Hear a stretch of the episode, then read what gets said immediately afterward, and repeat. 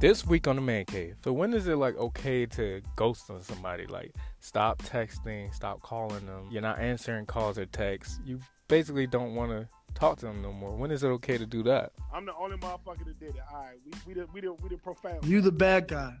No, You the bad guy in no, I this think situation, Darrell, my man. Darrell, yours is a little bad because you have You was done in it. a whole you relationship. was in my relationships man. and did it, man. I mean, that's you can't do shit like that. That's just That's all I said. Let me been in a relationship. My Wait, girl, wait, soon to be ex, wait, about to like. I mean, that would have been crazy. yeah, you can't She do that. would have man. came looking for me. Hey. Like,